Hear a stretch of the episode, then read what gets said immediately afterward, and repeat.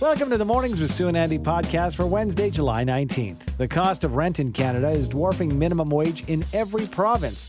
We discuss what needs to be done to address this widespread disparity with Ricardo Tranjan, senior researcher with the Canadian Centre for Policy Alternatives. Five years ago, it sounded like science fiction, but now researchers from the University of Alberta are a step closer to making the cryopreservation of human tissue a reality.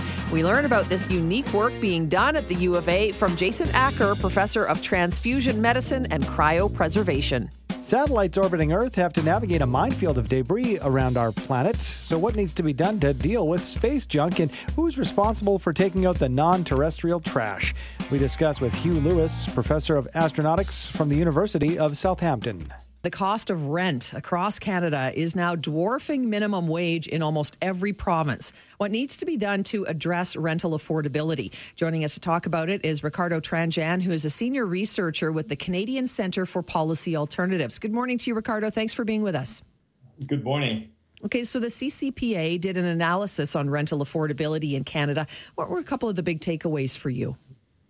So, what we did, we calculated how much a worker needs to earn in order to be able to afford a one bedroom or a two bedroom unit without spending more than 30% of their income on rent, which is the standard affordability measure, um, and also without assuming that they work uh, 40 hours a week.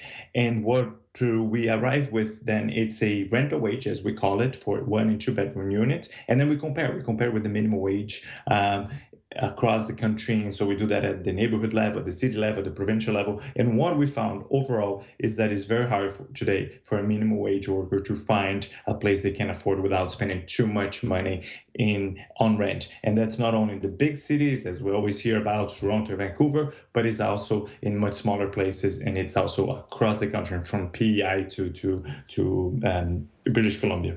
Okay, so so we're covering Ricardo that this is a coast to coast. This is a nationwide issue, but I understand that not every city is equal when it comes to this issue.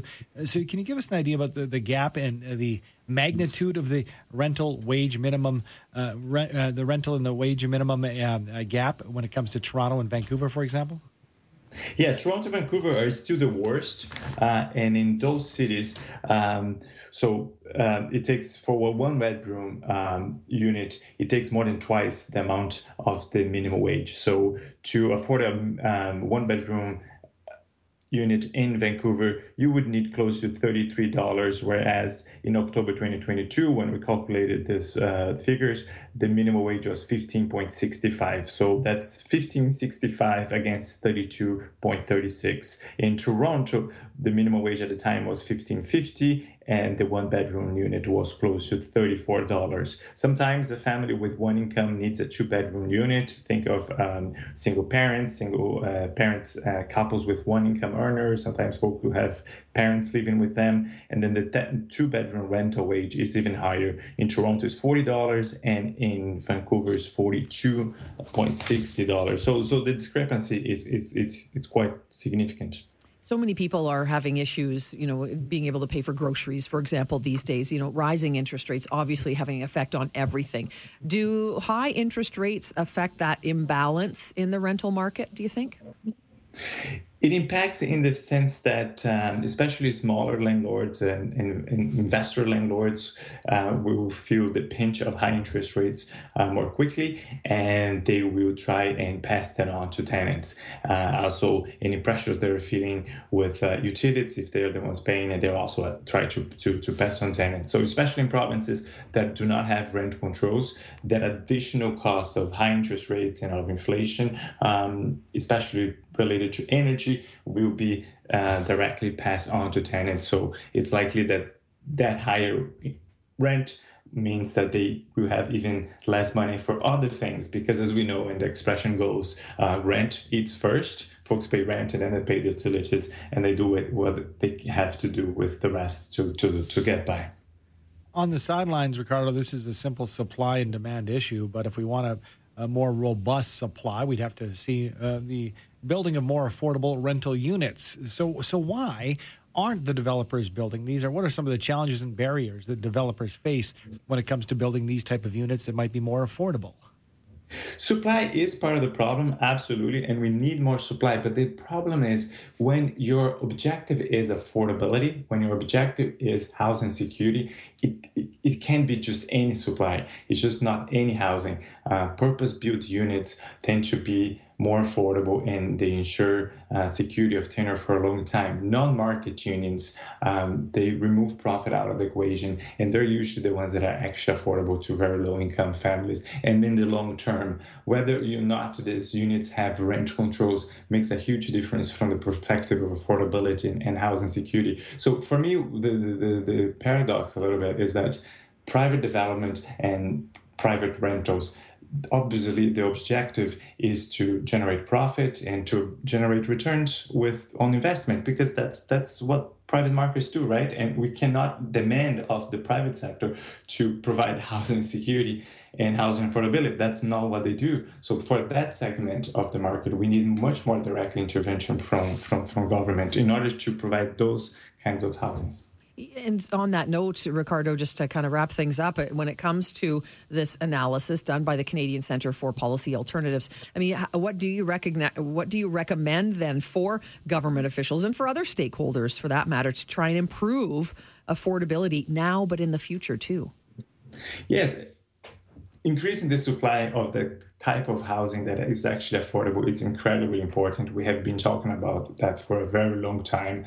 The federal government completely dropped the, the, the, housing file in the early 1990s. Um, in 2015, it came back on that file, but we thought it was going to be make a big difference. And so far, what we're seeing is some important initiatives, some funding, but it's all kind of pretty piecemeal and, and not the kind of resolve that would uh, we would expect. In some provinces like Ontario and Quebec, where they had um, rent controls, they're now weakening those rent controls and that from the perspective of low income tenants and moderate income tenants also will be um, a very big problem. But in a way like the policy solutions are known and we have been talking about them for a long time. And sometimes i think both the folks are starting to get bored of hearing me talk about them because the, the problem right now is mostly the political will and, the, the, the, interest and, and, and the, the resolve to enact those policies. We know the solutions. Let's just make that very clear. We know the solutions. It's just the, the, the parties in, in, in power at the federal level and, and across provinces are, are not um, acting on it. Mm-hmm. Ricardo, thanks for your time this morning. We appreciate the conversation. Thanks for having me. Thank you. That's Ricardo Tranjan, senior researcher with the Canadian Centre for Policy Alternatives. The cryopreservation of human tissue is a step closer to reality. Yeah, it sounds like science fiction, but joining us to explain and discuss his research is Jason Acker, professor and scientist focusing on transfusion medicine and cryopreservation at the University of Alberta. Good morning to you, Professor. Thanks for being with us. Good morning, Sue. Thanks for the invitation to join you. I think the first thought is, you know, science fiction movies where you're freezing whole bodies and bringing people back, but we're not talking about this. Explain what you're doing with cryopreservation and what that looks like. Yeah, absolutely. Yeah, unlike you know the the science fiction, which you know with the broad goal of being able to you know produce, uh, preserve humans and, and transplant to brains and all of that uh, stuff we see in the science fiction movie. The, the reality is that uh, cryopreservation right now is an enabling uh, way to extend the life of biological materials that are now the new, the new medicines that we're using in, in clinical transplantation, clinical medicine. Uh, the ability to bridge uh, uh, the donation of a biological sample in, in, space and time to the transplant recipient really can only be afforded by the ability to cryopreserve them and store them at low temperatures.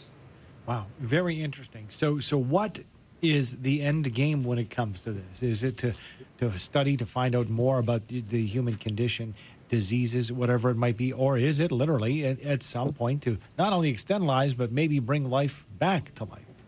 Yeah, no, the, the, the current application, we've been cryopreserving cells and using them in transfusion medicine and transplantation uh, for over uh, three or four decades now. The challenge uh, for us in the cryobiology field is to extend that technology to cells uh, in more complex arrangements like in tissues and in whole organs. So the work we're doing at the University of Alberta is really focusing on how we can take what we've learned over the last few decades on cell systems and translate that into the complexity of an organ.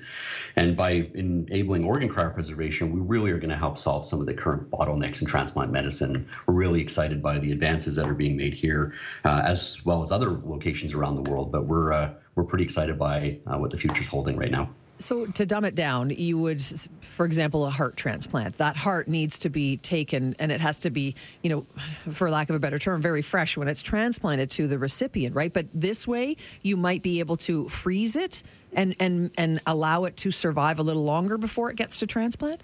Yeah, that's the that's the the uh, approach we're taking right now. So, uh, in nature, natural systems actually survive uh, winter by by being able to uh, freeze in various forms and and survive that damaging ice that can form. Uh, what we've done is developed a technology that allows us to control the ice in those complex systems so that that ice is no longer damaging. So while efforts were taken over the last few decades to try to cryopreserve human organs, the damage that was occurred that occurred because of the ice uh, really prevented uh, any successful transplants.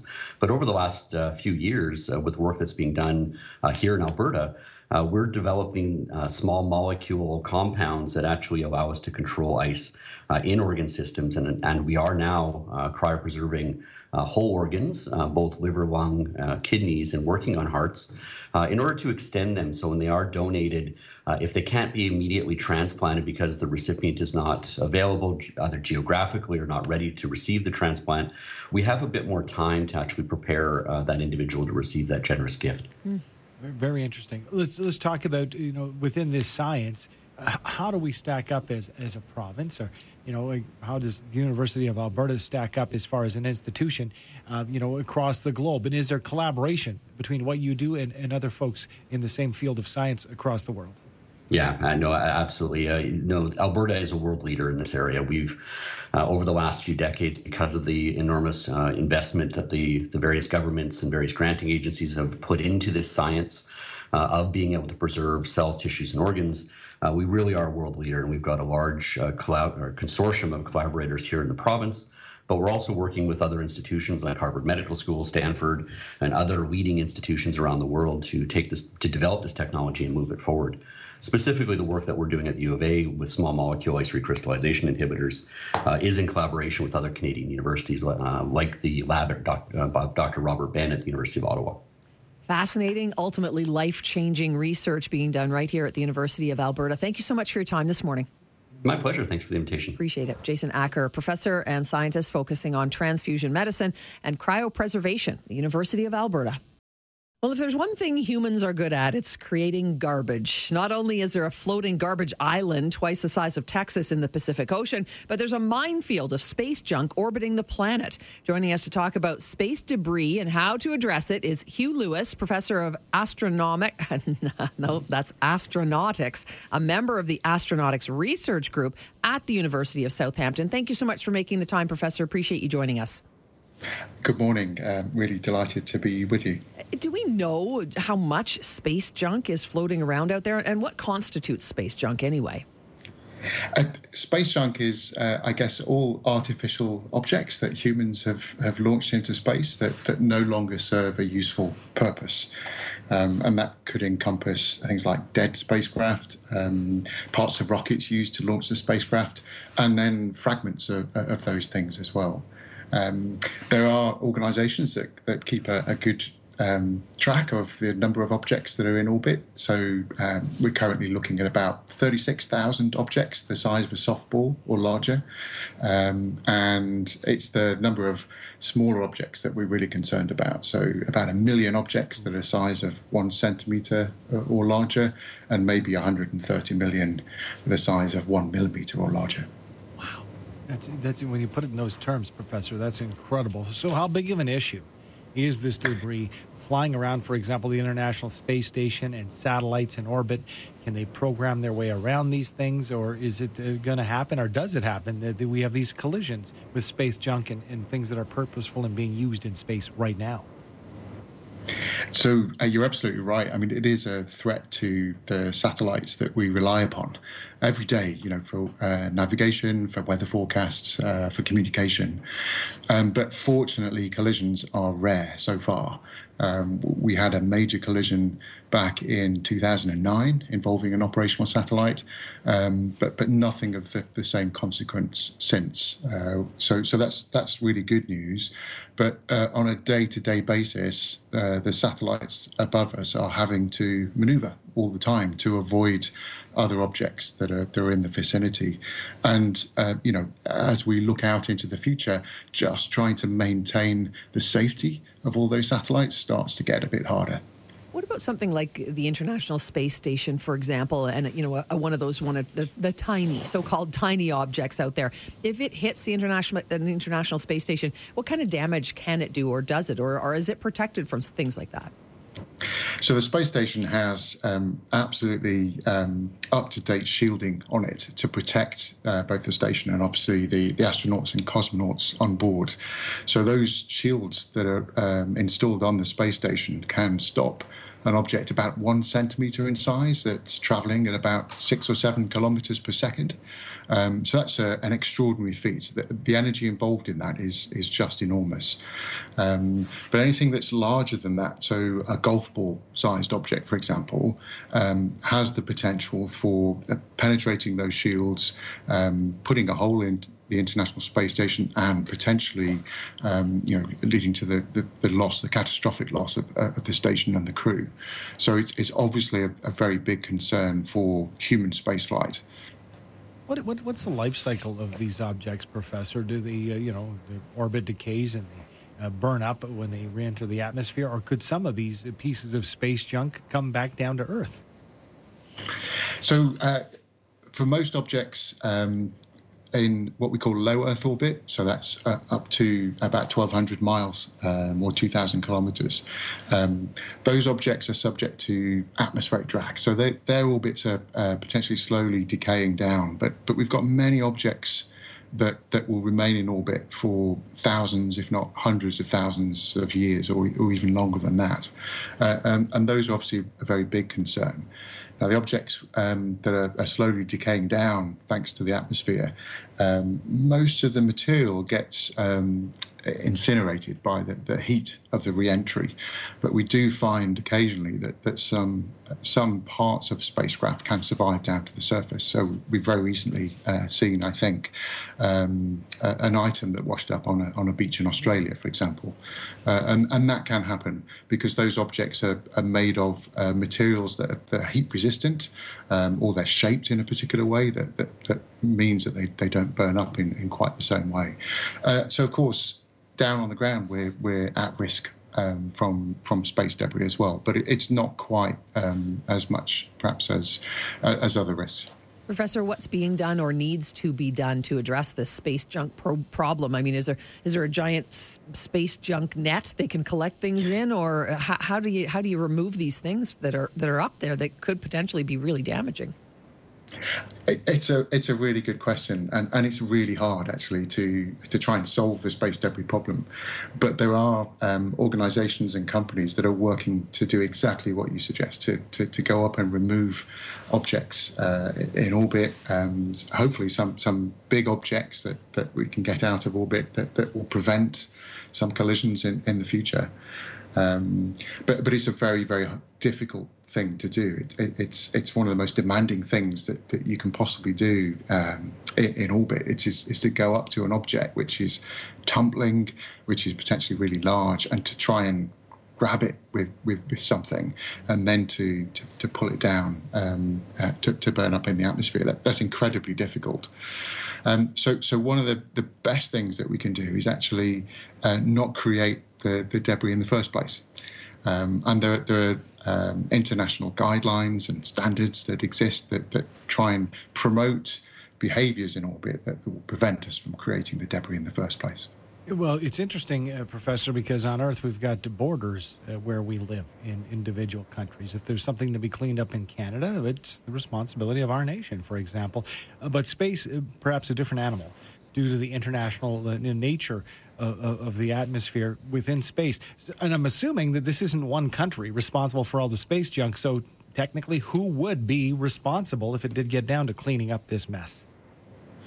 You're absolutely right. So um, especially in, in, low Earth orbit, that spacecraft don't remain over one country. Um, but but what they um, are is um, they are those objects belong to a particular country, um, and and actually that the um, that country only has the, the authority to go up and, and, and remove them and to, to, to touch them, unless that um, authority is transferred to, to another party.